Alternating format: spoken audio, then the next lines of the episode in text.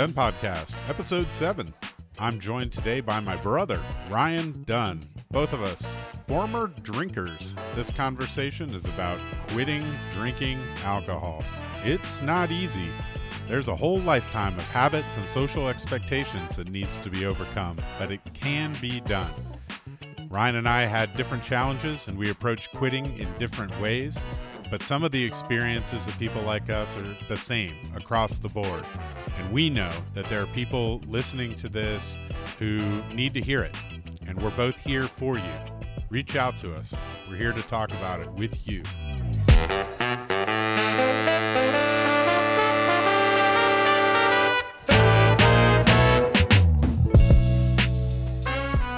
The song Take This Drink. This mm. is a song that you wrote and put out on on a collection of songs, I guess an album, uh, the Mister Four Wheel Drive album several years ago. At the time, it was something that I celebrated a lot because uh, as, as a heavy drinker, we were both heavy drinkers at that time, and the song is about heavy drinking, right? It's uh, it was kind of a drinking anthem in a way. It's, a, it's literally a song sung from the perspective of a guy who's celebrating the fact that he's drinking very heavily.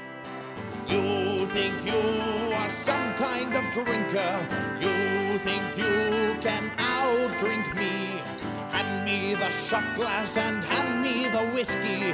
I'll show you what a good drinker should be. And like I'll during the song itself, he's like doing a whole bunch of shots.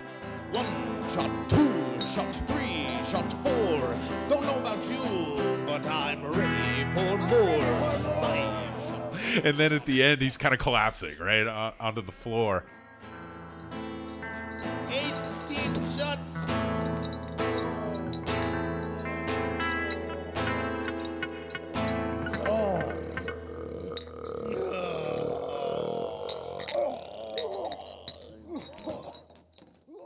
And you know, I'm kind of curious, like now, the the point of this episode of the Steve Dunn Podcast is for you and I both to have a conversation about the fact that we are both now former drinkers. And I'm curious, as the writer and performer of Take This Drink, uh, how you look back on that song now and how you feel about what it said about where you were, you know, as a person and with your drinking at that time.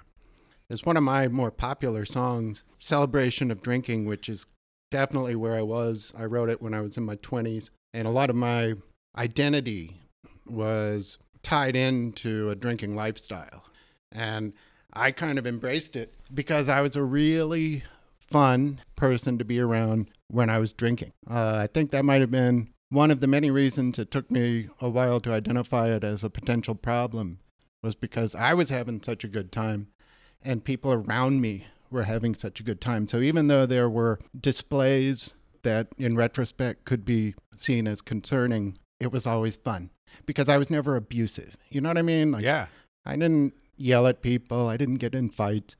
Uh, right. It was always a good time with Ryan. Yeah, you're happy drunk. And the, the other thing about you, and this comes through in the song, it, it's I think it's one of the reasons why the song is so true, is that, you know, not only were you living a drinking lifestyle and surrounding yourself with people who are drinking a lot, but you were kind of the ultimate of that. Like, you were the guy, and I, I feel this way myself, like you were the guy that would, would be like at the very end of the party when everybody else has gone home and there's only a couple of people and who wants to, you know, have another drink. Like, you were the guy that was always there for that. And it was really important to me. Yeah. That was my identity. I right. wanted to be the last man standing. Right. And that song, I got to tell you, is it is the absolute perfect uh, encapsulation of the whole thing. It really kind of says it all. Which, it's so funny to me because at the time when it came out, I was just like, "This is the greatest thing I've ever heard." Like, yeah. This anthem is like expressing like sort of who we are.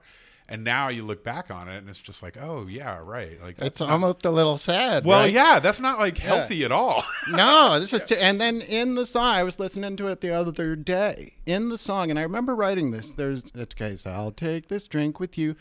It's, it's all, all I've left to do. Yeah. I'll take this drink for you. It's all I'm left to do.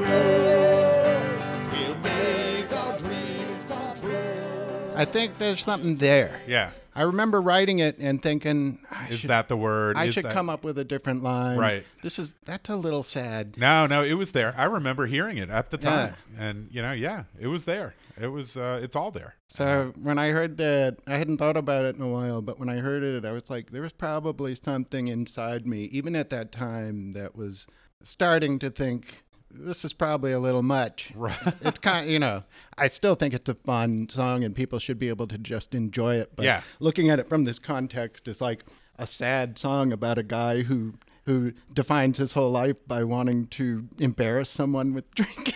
Yeah, but you're like out drinking somebody, right? Yes. It's like a drinking competition. I sort of always thought about that scene from Raiders of the Lost Ark where Indiana yes. Jones and the the woman like get it, like start to, or it's the no, it's not. It's the woman and like some some guy. guy, some local, right? They get into a drinking competition. I always thought of that. I had that scene in mind when yes. I was writing it. I remember. I thought I'd just kind of go through like how we started drinking and kind of our drinking lives, and for me. Uh, I never really drank in high school. I maybe drank one time ever in high school. Are you serious? Yeah, no, I never really drank in high school, man. I was around uh, drinking in high school a little bit, but I never really did. Uh, a buddy of mine named Johnny uh, came over and spent the night at, at our house one time, and we took like just a little bit of liquor out of all the different bottles in the cabinet one night, and I ended up throwing up in the front yard and felt terrible the next day. That was the first time I ever drank. And that was really the only time in high school. I started drinking in college. And when I went to college, it was immediately clear that everyone was expected as the social life to get really drunk like a lot. And I'm I'm really surprised now to look back on it, the way that it was not just a social expectation, but it was a, it was in, allowed, or I think you could even say enforced by the university itself. Like it was structural and institutional, the way they set it up. They said, you know, they had a whole system of saying, okay, on these nights, you go to these places and get really drunk. And then on, on Friday nights, it's different. You go to these other fraternity parties and get really drunk there. And then on Saturdays, these are the fraternities where you go and get really drunk. But the whole idea was that the thing to do every weekend was to go out and, uh, and drink to excess. And so that's what I did because I was very insecure and wanting to fit in with the, these, this whole new group of people, you know, this whole new like world that had opened up to me that I was desperate to try to be a, a part of and be cool and fit into. And that was a thing that was expected. And that's what most of us did. Not everybody, but uh, you know, a lot of people. And certainly, uh, of course, all of my friends, that is what we did. And so that's how I started. And what I recall is you coming to visit me in college and uh, giving you alcohol. And I don't know, I don't know how much did you drink in high school, like uh, other than coming to see me? Yes. Uh, the first time I got drunk, I was fifteen. Uh, you know, I don't know. Do you remember this? Because you handed me a full glass of wine. Yes, yes, like a large thirty-two ounce yeah, and not, cup. Not a wine glass. Yeah, right? No, yeah, like a large tumbler of wine. Yes, I do remember. I used to do that. That's right. Yeah, I used to Yeah, I used to do that before I went to work. I would drink a huge glass of wine uh, and then go to work at Chili's. Mm. Yeah, so I gave you one of those? Yes, and that was the first taste I got. I don't want you to have any guilt about that because I definitely would have started doing it eventually. But that's officially the first time I can remember getting drunk. And after that, like, oh, this is awesome. I, I want to do this. And then I've always been a huge comedy fan. Right. So I'm growing up on Animal House, Revenge of the Nerds, both right. both films with very yeah. uh, humor that has not it hasn't aged, aged well. well. Yeah, that's exactly right. But that's where I was at the time, right? right. Like the John Belushi, I wanted to be him. Right. And that was my vision, you know, teenagers. It's like, I can't wait to get out of here so that I can go be in a fraternity and party my butt off and have yeah. a great time because that looks like just a wonderful thing to do. Well, and, and that's exactly what you did. You went off and started, it looked like that's what was happening. So yep.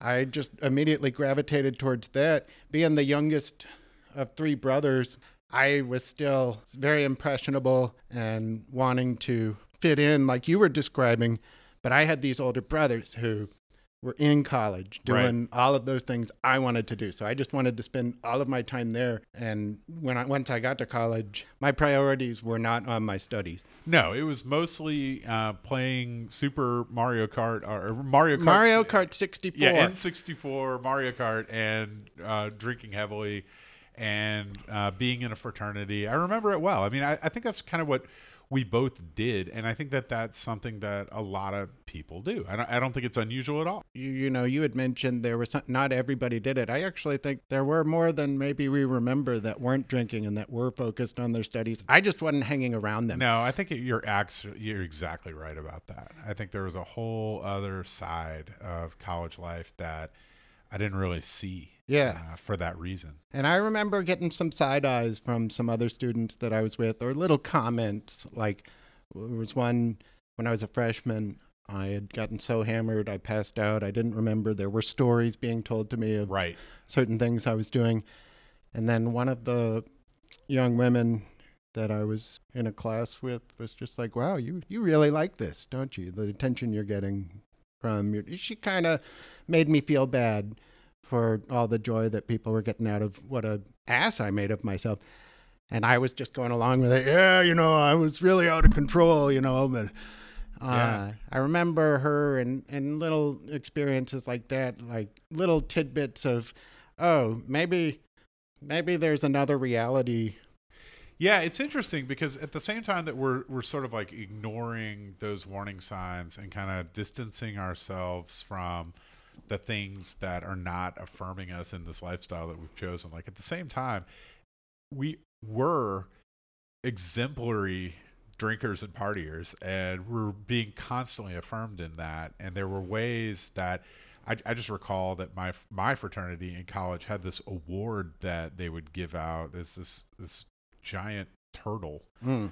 that they would give you, and the you'd, you'd booter to, the turtle, booter turtle, and you'd have to sign your name to it, and you, it was given to you if you threw up at a party or something. Just a, the idea that there would be a war, an award, and that there would be something institutional and something celebrated about throwing up uh, from drinking alcohol is very much part and parcel of what the college experience was. And I want to be clear, even though I, I'm remarking about what the culture was like at my college and what, and we we could talk about like what the culture is like like throughout society.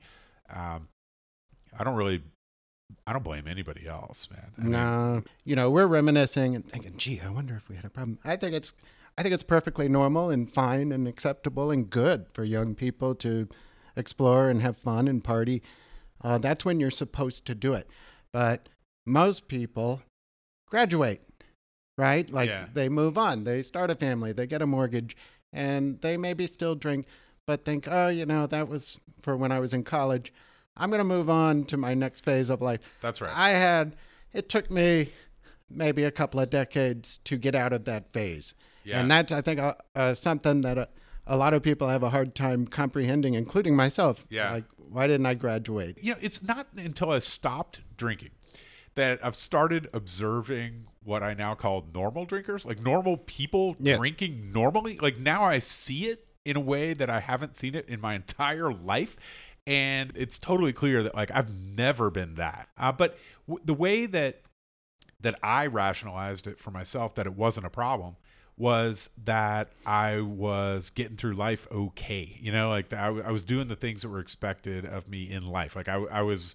I was working, I was showing up where I needed to be, when I needed to be there. I wasn't like, I, I didn't think I was, I definitely wasn't like physically abusing my family or anything like that. I don't know if I was like as present as I could have been. You know, I'm sure that I wasn't, but I wasn't like uh, cruel or anything like that. Yeah. I was paying my bills, you know what I mean? Like we never got evicted from our house or anything like that. So as far as I was concerned, uh, I thought, I guess I thought that I was like everyone else in a way. I thought that like, Um, I was solidly kind of in the normal core of people. And it, it, it isn't until I have stopped drinking that I realized that normal people are don't drink the way that I did. No. And this is a common theme in recovery, rehab, A A. A word you'll hear a lot is insanity. You're living a life of insanity. And it starts, at least for us, in our young age where it becomes normal. When you get used to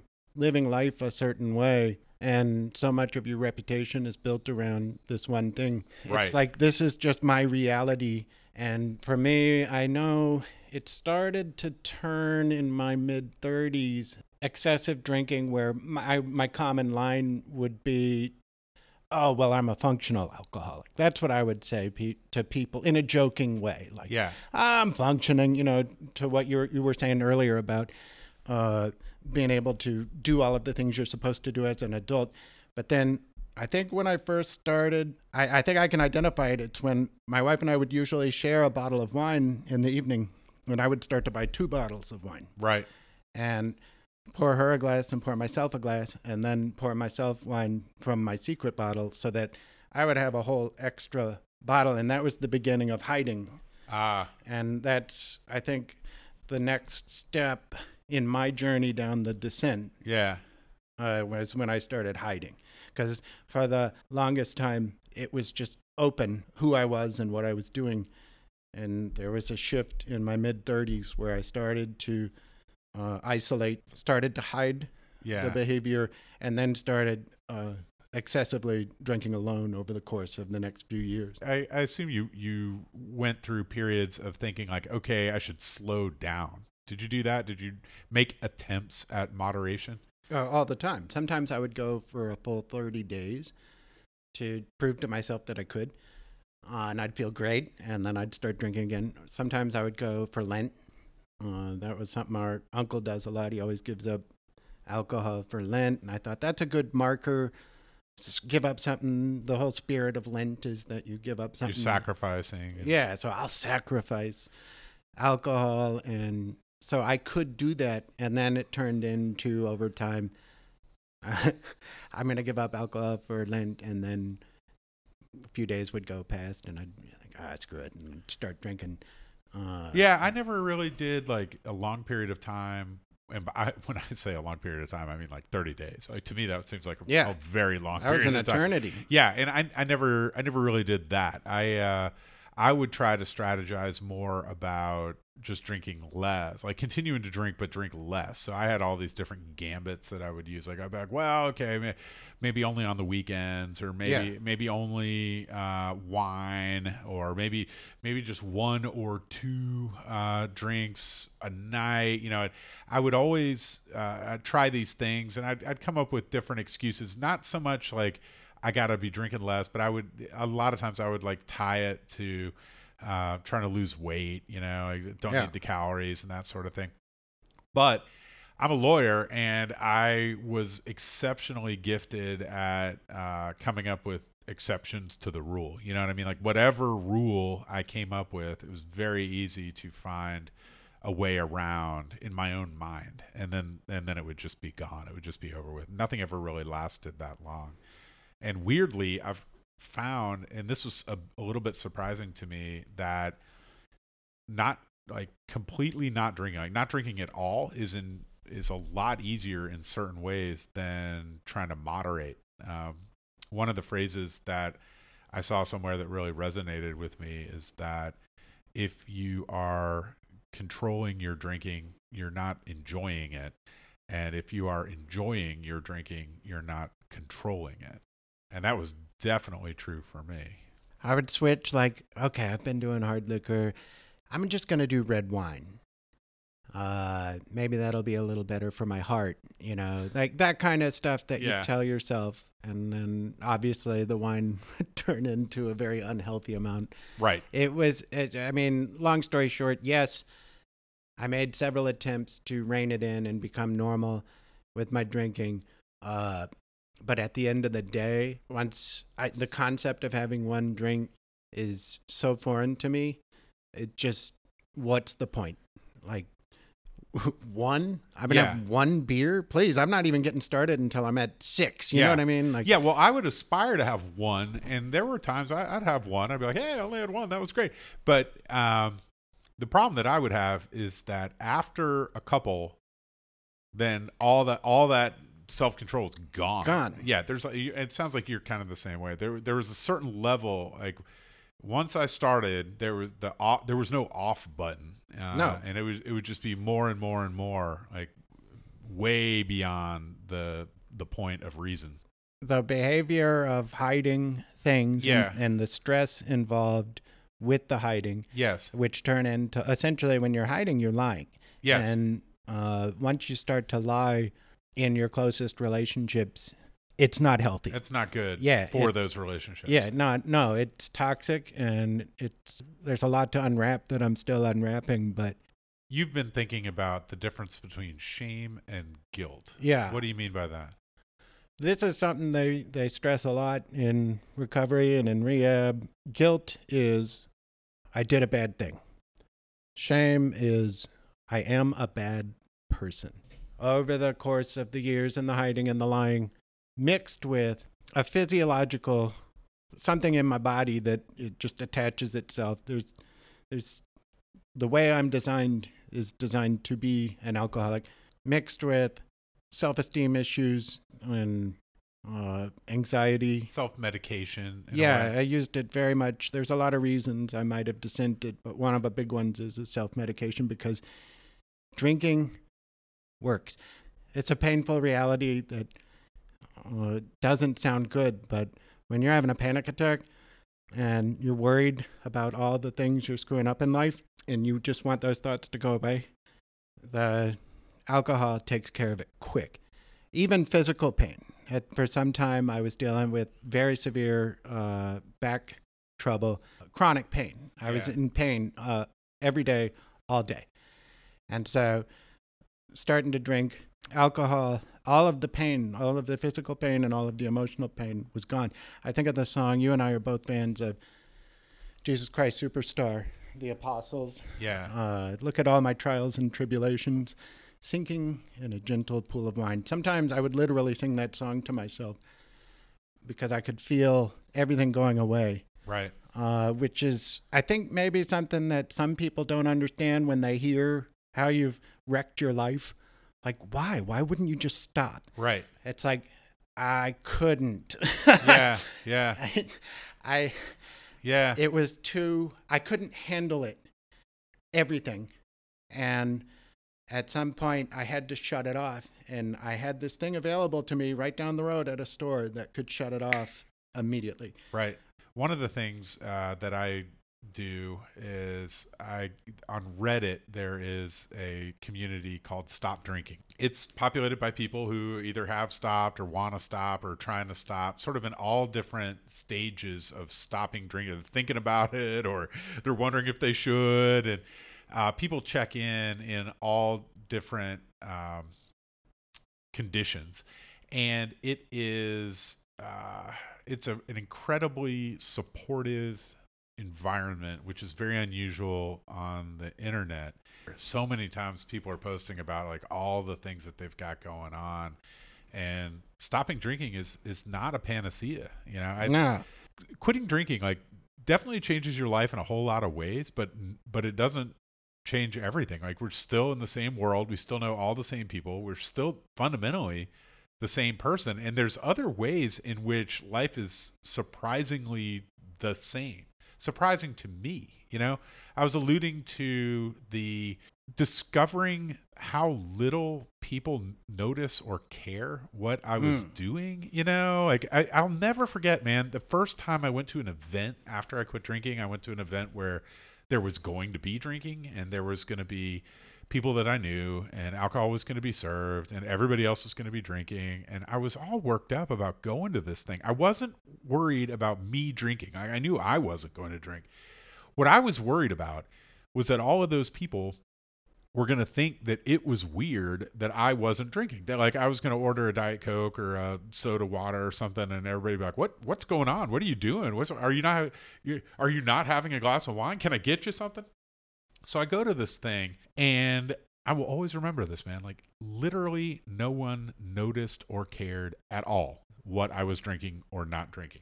And I've had that experience again and again. And it goes back to the this observation that I've made about normal people. Like, the, most of the people out there in the world are, are normal people and normal drinkers. You know, I mean, they've all got their issues, but they don't have that same issue. Not all of them, anyway. Just the concept of a lifestyle without drinking was so foreign. This is, you hear a lot of people talking about this early in recovery. Like, what am I going to do? Like, right. But so that in and of itself is a challenge. The other thing that I found was a lot of the people that I was spending a lot of time with were people that I had nothing in common with when we were sober. Sometimes as I was sober, I came to realize that I had a lot of people in my life. All we ever did was drink. There was never anything more to the relationship. And I didn't want to hang out with them because I didn't really like them. You know what I mean? Like, yeah. I, I had a buddy who stopped drinking years and years ago. And I thought about it, and I realized that as we looked back over the years, there was never anything that we did that didn't involve heavy drinking. I mean, it was it was the main ag- agenda item. My own situation, I think, is that I most of the people I think that I would that are friends or that I would interact with are what I would call normal drinkers. I think most of them. Um, and I don't know how many of them, like, do you have a sense of how many people knew that you had a drinking problem, like, before you quit or, you know, went into rehab or whatever? Like, I, I, I I'm very unclear in my own mind how people regarded me and whether people thought that I was struggling ever. No, I think there was, over the last couple of years, within my inner circle, the, I had just revealed too much that everyone in my family knew. But I would say outside of that circle, most people's belief would probably be like, this is a perfectly normal functioning guy. Like, right. Uh, I think I was pulling it off. Yeah. Uh, to the outside world. Yeah. Like, maybe got a little tipsy. Uh, well, now that's on occasion or something that started to spill over. I lost a couple of jobs in uh, some very unceremonious ways. I started to be able to not function properly over the last, I would say, three or four years.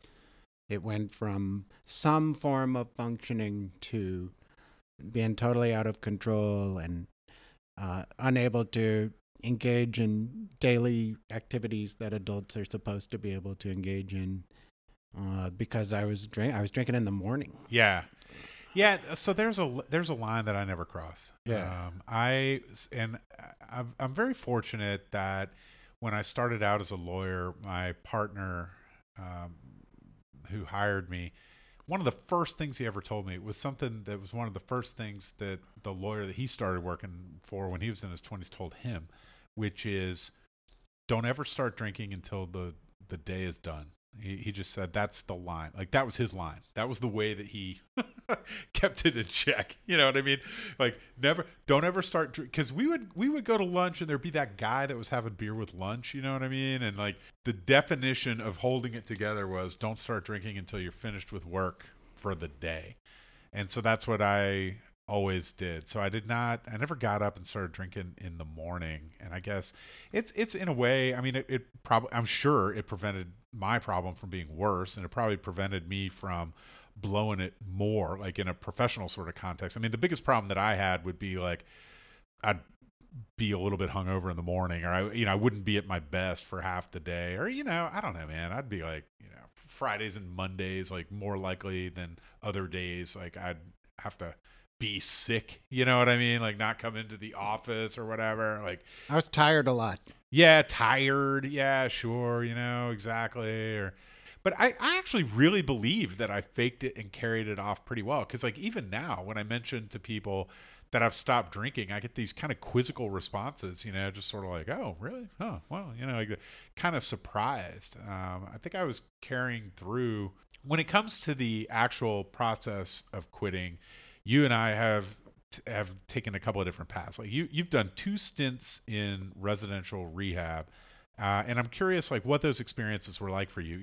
Yeah, I think the long and the short of it is I just wasn't ready the first time. Right. There's a lot of reasons for that, but I don't. I didn't want to be there. I didn't make the choice to go there. Uh, I mean, technically I did, but it was after an intervention. Yeah. Uh, it was probably a good thing to for me to go, but I just wasn't there mentally ready to. You, you have to. Any addict has to be ready. Yes. To do it themselves, which is what was the big difference between the second time. The second time I chose to go. I made right. the phone call. Right. Which I think is significant, at least for me. You're all working on this problem of addiction that you're all suffering from. And what what is that? I mean, what what do they tell you in rehab about what, what what's it about? What do you do every day? Well, so just your everyday rehab experience. You're going to wake up, uh, you know, starting off, you're going to detox and, and go through that all that stuff. But your regular average run-of-the-mill day, you're going to go... Have your group, you usually have your group of people that you eat with, that you bond with. There's an incredible bond that you make with people when you come in together because you're all coming in at rock bottom. You're all detoxing, so you're you're going through this physical stuff. You're getting pills and needles stuck in you. It's COVID. You're getting Q-tips jammed up your nose, and you're all in it together. And you get to know each other real quick. And all of the stuff that you've been ashamed of for so long is all out the window because everyone has been doing the same thing you've been doing it, so you can talk about it freely, which is a very new and different thing to experience when you've been hiding for so long. And then you just start going to group meetings. They identified in me very early that I had a lot of self-esteem issues. And then you work with a individual therapist to talk about that specific thing that regards to you, and have these bonding experiences where you can uh, have gaming tournaments or uh, karaoke and uh, just live your lives and enjoy each other's company and get to know each other and share in your pain. And, and they try to empower you with coping mechanisms to uh, succeed after you leave. And come up come up with a game plan right. for after you leave rehab. Everybody has their own individual plan. And then you leave and, like, most people fail. Right. Like, statistically, and I, that's been like a... I kept in touch with probably about twelve people after this last go-around. And, like, one by one... They all fell off the wagon. Either they would stop responding. Yeah. Which... Yeah, says it all. I think so. Yeah. And then, or they would just be very open. Yeah. About, yeah, no, I'm back. And I, I you know, I, a couple of them died. Uh, yeah. I, that was a, that was something that they didn't really prepare me for. Not that they would, but yeah. Like, I've got this very co- close bond. I was in mourning for a, a friend that I had made this last time around. Now, God, you're in there with people that it's not just alcohol, right? Are there, are there people in there that are addicted to other drugs and stuff like that? Oh, yeah. So that's the first thing you identify. A lot of times the first question you'll get is, what's your D O C? Yeah, your drug of choice. Drug of choice. Right. So there's so you're, you got opiate addicts in there, and you got meth addicts and stuff like that? I mean, is it all, all together? Crack. Yep. Yep. I mean, you, you, you name it. A lot of pills. You told me that, it, at least in the first one, there was at least one guy who, like, basically just had no intention of of stopping at all. Like, it was just there, I don't know, because the court made him or something, and he was just like, as soon as I get out, I'm going to, like, go right back to it, like, very matter-of-factly. Yeah, yeah, there's, everybody's in their own place. Some are only there because they've been ordered to go there. Right, or they feel like they're going to get a better deal or exactly. something. Exactly, yeah, they're yeah, a yeah. lawyer. This is a yeah. lawyer show. Go do this thing, yeah, I can tell the judge, like, it'll oh, he's good. in rehab right now, yeah, yeah. No, he's really trying, yeah. The other thing that you have participated in that I have not is Alcoholics Anonymous, or A A.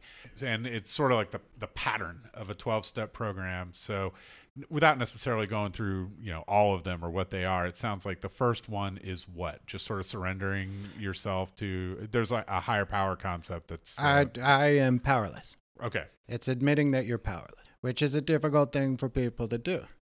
Like, you spend so much time saying to yourself, I, I can do this. Yeah. I can, I'm going to stop drinking today. That's right. Right? You know, I'm, I'm going to only have one glass of wine yeah. during the week. Yeah, right. And that happens for a decade. Right. And at some point, usually longer than it should take, especially for me. Yeah. I realize, okay, yeah, no, I can't. I can't do this. I can't just drink normally. I, I do not have the power within myself. I have to go full stop. Right. And I can't do it on my own. I need help. Right. And that's I that's what I came to believe powerlessness was. Yeah. And then it turns into the next step. I might have to look at the steps, but uh, basically giving yourself over to God. Right. Uh, that's the higher power, right? This higher sense of purpose. It's a little bit flexible about what that necessarily entails, right? Like they don't require you to be a Christian or something like that, right? I mean, I, I think it came out of Christianity, right? But yeah. It, but well, they, they do open up and close the meeting with a prayer. Okay. The Our Father is always the closing prayer. And yes, but they do leave it very open to your own interpretation of what a higher power is. Right. But it finally occurred to me that it's the fellowship for me. But uh, just the power of the people, the yeah. power of me sharing and the power of me hearing other people's experiences and the power of knowing, like I was alluding to before, that I'm not alone. Yeah. Uh, is what I need. I, I, I communicate with a priest from time to time who's been very helpful with me on opening myself up to spiritual aspects of life. Uh, the concept that God speaks through you, and the concept that anytime you speak to another person, you're speaking to God, because God is in all of us. I know some people, their higher power is the ocean, because the ocean is bigger than them and vast and unexplored and unknown. Uh, you know, uh, for some people, it is very re- religiously based. One but of the it, things it, it took me a long time to buy into the higher power. Some people go every day. Some people go multiple times a day. Okay. Uh, they prefer you when you're first starting out to go, they call it ninety for ninety. Right. ninety straight days. Right. I don't go every day. I usually average about once a week, uh, which that, saying that in and of itself, I'm sure there's going to be some people in the program like, oh, I don't, once a week, man. Once a week is not really, you're, you're yeah. insufficiently committed you're, yeah. to the, yeah, you're like, not really. Do- that's well, the kind of stuff, when I say I'm hesitant to talk about, that's the kind of stuff, a simple comment like that, I yeah. go once a week. Some people are going to view that negatively. You know yeah, what I mean? But I think you you talked earlier about how far you've come and like not caring what, right. what people think. I mean, truly, that strikes me as like the perfect opportunity to not care what those people think. Yeah, but I'm also that empathetic. I'm sympath- I'm I understand that some people have different needs. Yeah, and, and that's that, what they ought to understand about you. Yeah, yeah. I guess what I'm saying, though, is I, I think that the, there's something about this, uh, it being there. It's always there. From what I understand, uh, twenty-four hours a day, you can get on a Zoom if you need to. That yeah, you can always. There, I've been on we- meetings in Australia. Yeah, there's meetings like in pretty much every city, right? Like um, all the time, everywhere. I, I Yeah, I don't know a whole lot about it, but it, it strikes me that doing that thing every day is a great way of replacing the other thing that you used to do every day, which is drinking alcohol. You know what I mean? It's a, it's, it's something. It's, yeah. a, it's a way, because one of the big phrases that people in recovery talk about, and that really totally makes a lot of sense, is the concept of one day at a time, and the the consequence, the the idea of you don't have to. In a sense, it's like you don't have to change the world, and you don't have to change your whole life, and you don't have to change everything forever. You just have to change the moment. I've I've never gone to an A A meeting. Um, I'll, I'll take you to one if you want. Yeah, I don't know. It's funny, man, because like I've I've re- I've really never like. Um, affixed the label alcoholic to myself. You know what I mean? Which is kind of a funny thing, because it's like, I mean, come on, dude. Like, you're a person that was like drinking way too much, who needed to quit, who tried for a really long time and was unsuccessful, and then eventually did did quit. You know, like, what else would you call that? You know, like, I kind of get it on some level, but like at the same time, I've never, I don't know, I've, I've never, uh, I, I know that's a big part of it, right? You have to introduce yourself and say like, hi, I'm Steve and I'm an alcoholic, right? Yeah. And I guess, I mean, I could do that. I could get up and say those words. It's definitely, I mean, it's definitely true, right? I like, I don't object to it in I, that way. I but. think you could, I don't think there, uh, the only requirement to attending a meeting is a desire to stop drinking. Yeah. So yes, it is traditional to, uh, and you can't, you can't be drinking. Be drinking, like at, at, at the which, time. Yeah, Which yeah, yeah. sometimes is a problem. Oh, I'm sure. There are observers. There are people, it's okay to just come check something out. Right. Well, part of it is the anonymous aspect of it, right? I mean, you're you're definitely supposed to honor the fact that the people who are there, like even if you know who they are, like you're supposed to... Um, It's it's it's like Fight Club or something. Well, is, that, is that too trite of a comparison? Like where you just don't like. Well, it's a, yeah, you do not talk about people that go there. Right, that, that is sacred. Part of what I hope to accomplish with this conversation is to talk about what the paths forward might look like for anybody who might be listening and recognizing themselves uh, in this conversation. Right, like what. what is out there. And so re- residential rehab is uh, something that you've done. A A is something that you've done. My own path has been different in the sense that yeah, the nature of my drinking was a little bit different. For me, it was, uh, uh, it, it, it was, it was too much for sure. And it was too often. It was pretty much all the time in large quantities, uh, but, but not during the day, you know, like not while I was at work. And the nature of my stopping has been different as well. I, I didn't go to rehab and I haven't gone to A A. I just stopped drinking. I started a few years ago. I did a sober October where I endeavored to not drink alcohol for the month of October. And I made it about twenty-four days or so. I didn't even make it to the end of the month. I kind of, I made it like a few weeks and I decided that I had kind of made my point and I just went right back to it. And that was that. And up until the time that I actually stopped, uh, that was the longest period of time. That three weeks, I think, was the longest period of time I'd gone without alcohol in over thirty years, like since I was like eighteen years old. So that's different from you. You had done months at a time before and you'd given it up for Lent, I guess. Um, Early on when I started to think maybe I should. Oh, okay. Later so on it was. You didn't even bother with it. Yeah. So I, I didn't, I never even, I, I never even allowed myself to believe that what I had was a problem. I, I thought that what I was doing was normal. And I don't know at what point, like, I don't really know what the fuzzy dividing lines are between a problem and not a problem, really. You know what I mean? Like I'm, I'm a little bit unclear on that in my own mind, but I, all I know is that at some point I realized that I was going to have to stop. I figured I would stop eventually. I, I there there came a time and I just lived with it for a good long while in which I knew that I was going to stop and that it was just a question of when and how. And uh, so what I did was last year, twenty twenty, I guess, October first, I stopped. Uh, that was the last, the last time I had a drink of alcohol was September thirtieth of twenty twenty. And I uh, called it a sober October, but in my own mind, I knew that it would be for the best if I extended it past that time. And um, I just want to, you know, say for whatever it's worth, for whoever is out there, that my own experience was that it was super hard for a while, but then it got easier with the passage of time. And I feel like after, I, I feel like around ninety days or so, I think I, re- I distinctly recall when I started the, um, the Reddit, the subreddit has a counter that you can put next to your username where it keeps track of how many days you've been not drinking. Uh, you can like, it's, it's like a piece of flair or something you can have as, that displays the number of days.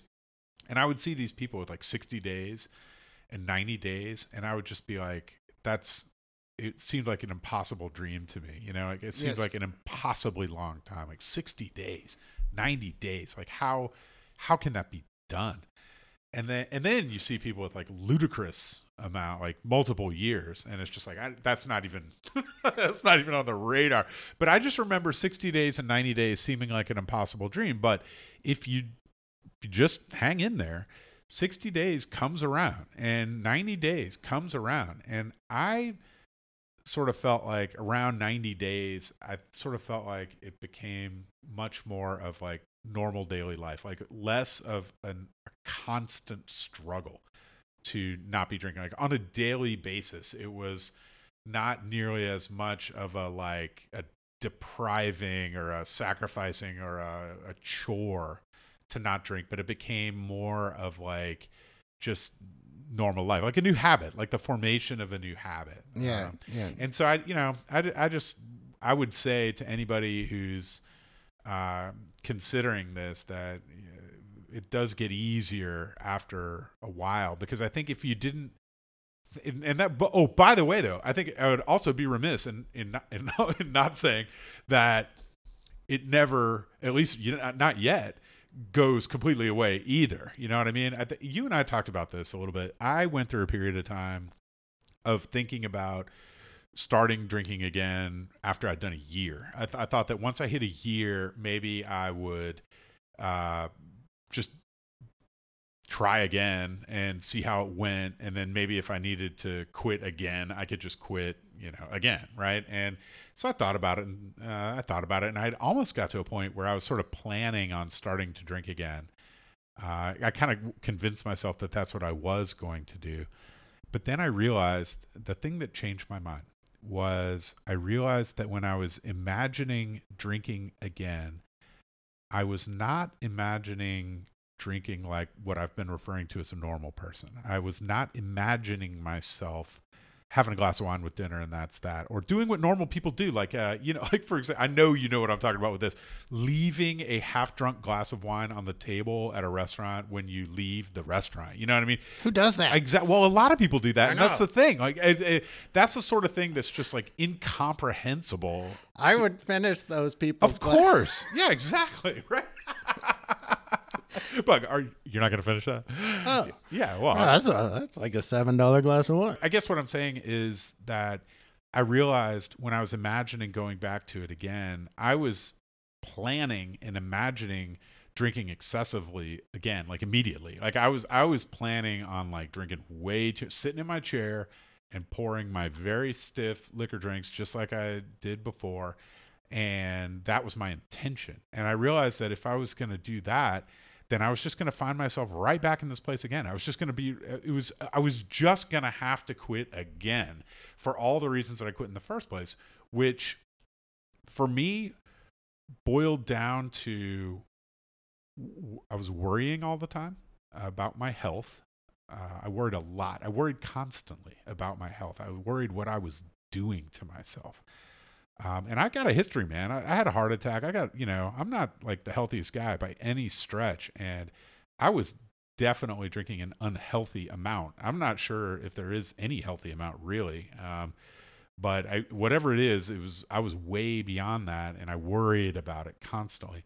And then I was feeling the physical effects of it. I didn't feel good in the mornings. You know, I was hungover all the time, and it, it just got exhausting. And I just knew that if I started up again, that's what it was going to be again.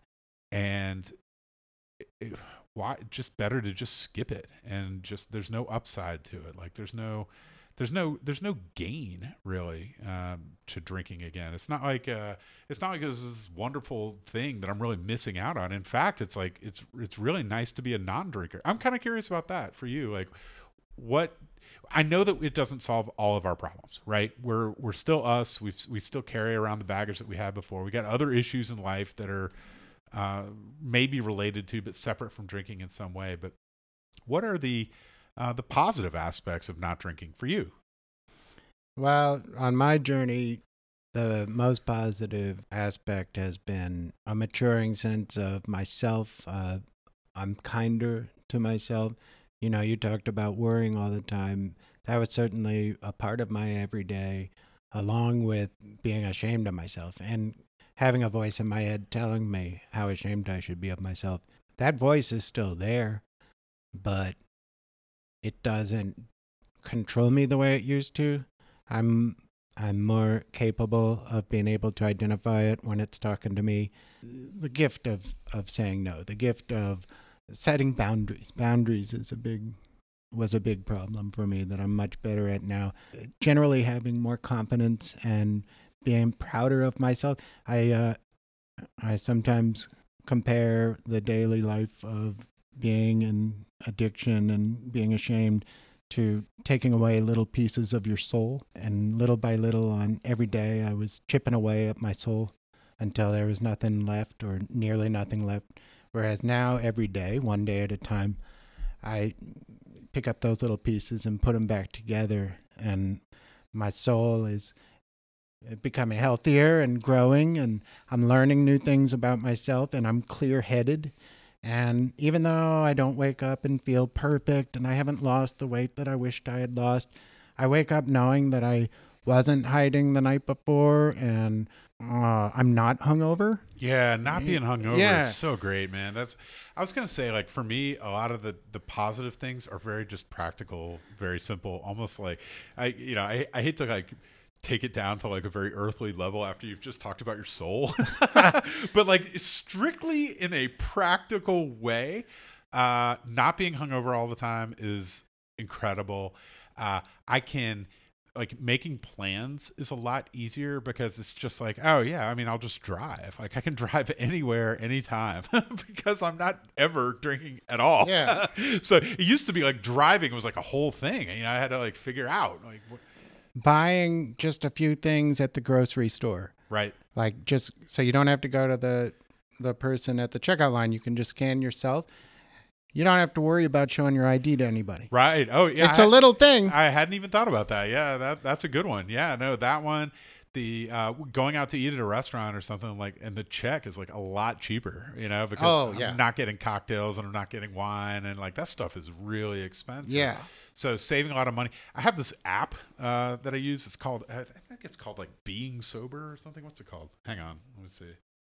It's called I Am Sober, right? And so I keep it, for me, it's mostly just a, a counting of days. Yeah. And so as of this date that we record this, it's four hundred forty-five days since I had alcohol. But it, what it does is it also, it um, it adds up the number of dollars that you've saved. If you put in like how much you thought you were spending on alcohol, and I won't tell you, I'm not going to disclose that number right now, but I, let's just say I liked good stuff, man. Like I drank really good wine and uh and and good good liquor. uh I bought the good brands anyway. So that, you know, saving money is is a really nice thing. Being able, just knowing that like if I get a call in the middle of the night and I got to go somewhere and do something, like I know that I can, because yep. I know that, you know, I'll be, you know, clear-headed enough um to pull that off. And so it's oh one here's one uh this is an underappreciated thing. I, I now remember stuff I've seen, T V shows and movies and shows and stuff like that. Like I went to, I went to a ton of Phish concerts um, over the years, and my memories of a lot of those are very hazy, you know, at best, because I was drinking heavily at every single one of them. And there were like Netflix, you know, my family and I would like binge a Netflix series or something, and I'd find myself watching an episode. I'd be like, wait a minute, why, you know, why is that guy doing that thing? And my wife Kelly would look at me and just be like, uh, because in the last episode, as you might recall, this plot yes. point developed, you know. I'm like, oh yeah, no, I don't remember that. So I'm now, I'm actually able to like go back and see uh, T V shows and movies that I've, that I've seen before, but that I, you know, I just wasn't fully present for. And uh, and recall them a lot better. Uh, so I like that. And a lot of the stuff that you think, you had mentioned it before, I think I was getting away with it. A lot of the stuff you think you were getting away with, especially if you're deep in it, you're not really doing a good job pulling it off. Right. Uh, and just to take all of that off your plate, the, the lies, having to keep up with all of the lies and the stress involved with... Uh, where did I hide those bottles, or where, what did I, what was, what, what excuse am I going to come up with for why I'm behaving this way right now? It's all just, it's when you're true to yourself and honest with people about what's happening in your life and how you're feeling, it's such a more peaceful way yes. to live than when you're trying to present an image of yourself that isn't accurate. One of the things that I don't do anymore that I used to do more often than I really care to admit is wonder what what happened last night. Like, what did I do? Am I in trouble? What did I say? Yeah. Like, who do I need? Is it possible that I need to apologize to somebody for something? You're like nervous to look at your phone. Yeah. Try to piece it together, you know, like wait for those flashes to sort of come back and then hear what people have to say. And, you know, it was, it's, I feel very fortunate that there was never anything like terribly disastrous, but you know, I embarrassed myself many, many times. Um, even just simple stuff that maybe there wasn't any consequence from, but I now think back on and cringe. Like, I, you know, I'd be the guy like at dinner at the nice restaurant that would like knock over the the wine glass, you know what I mean? Or I'd be the guy that would kind of lose my balance like at the charity gala or whatever and kind of like lean over on the table a little bit too hard, you know, or sure. dance uh, weirdly. I, I had to be uh, driven away from a wedding I attended once. Yeah. Nothing, like you were saying, nothing. I didn't break the wedding cake or anything, but right. it, it was time for me to go. I think about like, you and I both have kids. You have a daughter. I've got two kids, and um, they're of an age now where they're they're teens, and they're starting to be surrounded by. They're starting to be aware of people like in their you know in their age group, um, experimenting with stuff and starting to get into stuff. I, they definitely have like friends that have smoked weed and stuff like that. And for all I know, maybe they have. I, you know, they haven't admitted that to me. I don't know, but. Um, I wonder about the relationship that that I would like them to have with alcohol and drugs. You know, it's uh, uh, I'm definitely not one to sort of forbid. I'm kind of, you know, open or whatever. But I, I, I also think that if they had of a mind like that, you don't have to do what everybody else is doing or what I did. And I guess, I don't know, man, like we talked about in college, like how there was probably this whole parallel world, just like there are, there's this, this whole world of normal drinkers out there today that we now see. I wonder, you know, what, what do you think about that, about our kids and sort of what world they're going to move forward into? Obsessively all the time. Yeah, really? Uh, all the time. Wondering, especially when I went away to rehab and she saw things that I wish you hadn't seen. Uh, am I messing up my kid? That yeah. kind of stuff. Or statistically, you know, if you have a parent that's an alcoholic, that puts you at a higher percentage. And, oh, no, what have I done? But I am proud to this point. I've been able to pull myself back. There's a lot of people I've I've known and continue to know who have lost it all. That's where they find themselves in rehab. And their family, their daughter doesn't want to talk to them anymore because it's been, you know, they're estranged for very naturally good, healthy reasons. And it's very painful. And that was the road that I was on. So it means a lot to me that I was able, I, I have been able to come back for her. I was in such a low place thinking about myself personally that I didn't necessarily believe that I was worth saving. You know, kind of the mindset of, hey, they'll be better off without me. I was ne- I never went full suicidal, but just kind of that mentality of lost cause, it's it's game over, it's it's done.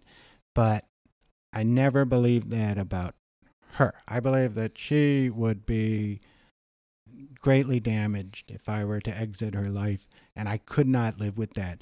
And so I chose to just do whatever I had to do to fight my way, or at least make the best effort I could to get back to being the person I want to be for her. Yeah, and not just for in, yourself. In that process, I've learned to do that for myself. Mm-hmm. But I wasn't of the mindset to think that I was worthy of it when I was deep in it. So I'm not offering advice to anyone. I'm just saying that for me, I had to find somebody that I cared about and loved about, loved so much that I that they were worth fighting for.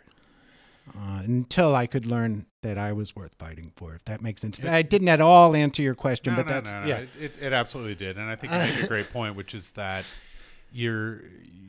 You do this for yourself, but it absolutely has a positive effect on the lives of others as well. I mean, just as something as simple as being more present, um, yeah. just being there, the the concept of like remembering things and, and not being distracted and uh, being more available uh, for things, just even even if it's something as ludicrous as the pure logistics of driving and being able to drive, and that opening up, uh, you know, other options for doing things together with the people that are important to you. Yeah, well, that's something I wouldn't do with my daughter at night because I was drunk. Yeah. And now I can take her to go see Spider-Man. Right. Exactly. You know what I mean? Yeah, exactly. I mean, that stuff like that, it just seems, I don't know. It's, it's like, it's, uh, it's, um, it's hard to talk about in a way because it, it, it's easy to get sucked into like sort of regret, um, for the past, but I'm, what I hope for is a brighter future. And what I, one of the things I was kind of getting at before was, I think the fact that we have stopped drinking, at least one of the differences that our kids are going to experience in life from what we experience in life is just knowing that like not drinking is actually an option. You know what I mean? That like not drinking alcohol is, is part of our family culture in a way now that, Uh, that it wasn't when you and I were growing up, where, I mean, as you well know, in our family, both sides of our family, both sides of our, our, um, our you know, our, our, our father's family and our mother's family, um, were drinkers on both sides. It was, uh, the culture was we would always get together and drink from a very young age. We started like serving drinks. There's like a, a bar at our grandmother's house, you know, and, um, and that's, um, that's going to be different for our kids. So I wonder if, you know, they're going to come and, and both of them have a parent who quit. Right. And so they're aware of the existence of, you know, the possibility of a problem there in a way, uh, that, so maybe if they find themselves going down that path, um, they might not take as long as you and I did to sort of recognize the warning signs and uh, to take steps and, and, and even just to know through our, our own example that it's possible, you know, to, um, to, to solve that problem. Right. Even if uh, you can't solve every problem. And so up anyway. To this point, and throwing back a little to what you were talking about earlier about the concept of distance in your sobriety, and I, I also remember thinking, ninety days, that guy's got ninety days. Yeah, right? I mean, yeah, exactly. uh, there are people that come to meetings that have over twenty, twenty-five years, and there's a lot of stories in between there of people who are at seven, nine years. Yeah. And they, it's always the same story. I ended up in a bar. I got a glass in front of me. I know where it's going to lead. I know it's a bad idea. I tell myself as I begin to drink, I can't believe I'm doing this. And then I do it. And it was so much worse this time around than it was the first time around. That's always, it's always the same. I've right. heard this probably many dozens of times in A A meetings. Right. With a long, and that's always been very jarring to me. Like, yeah, you you're never get all those safe. Years. Right, right, right. eleven years. Somebody will come in after eleven years with, uh, pick up my white chip. That going, going back a little bit to, uh some of the A A stuff. Well, what's the white chip? Is that one day? So the white chip is the chip you pick up on your very first, uh not just your first A A meeting, but after you have relapsed. This this uh. this is uh this can be a point of contention in the program, because when it's A A, when you relapse, even if it's for one day, you got to start back at the white chip and work your way through the entire twelve step. Some people believe that if you got eleven years and you like have a two week bender or something, why do you have to start back at square one, right? Like, right. Why can't we still view this as a success?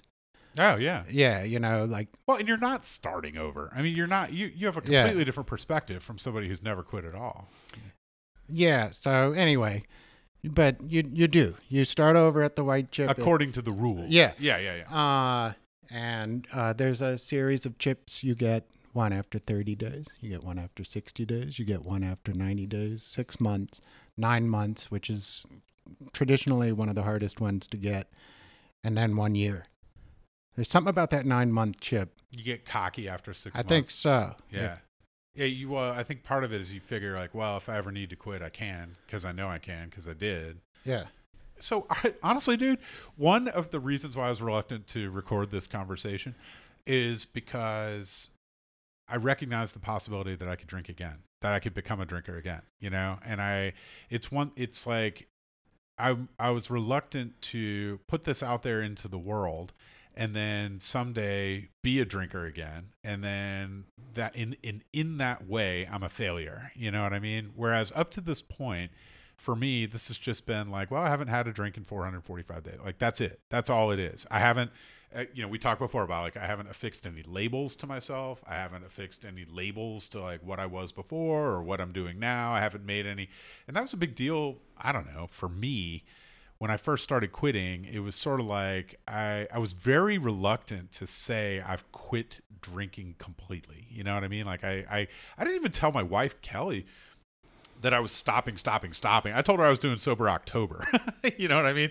I didn't even tell her until like near the end of October that I wasn't going to start drinking again in November. And I was a little bit nervous about it. Like there were all these, these social pressures to drink alcohol. Um, you know, within, it was a, definitely a habit uh, in my family, and Kelly still drinks um, like a normal person, you know, like she always has really. And, um, I was part of a wine group that I really enjoyed. We got together every month and like tasted fine wines, and I really liked that, and I did not want to quit.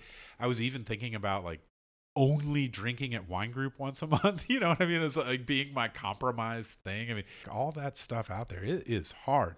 There are social pressures, and it is not obvious and easy, but it's also at the same time like I was much more wrapped up in my own head about all of this stuff than anybody else was. You know what I mean? Like no, nobody else that I talked to. And now, like to the point where like, if I, I talk to somebody now, if I meet somebody new or something, and it's just like, oh, you know, I haven't drink. You want to get something to drink? Ah, no, you know, kind of a former drinker. Yeah. You know, it, it's a total non-issue. It's, it's a complete non-issue with almost everybody all the time.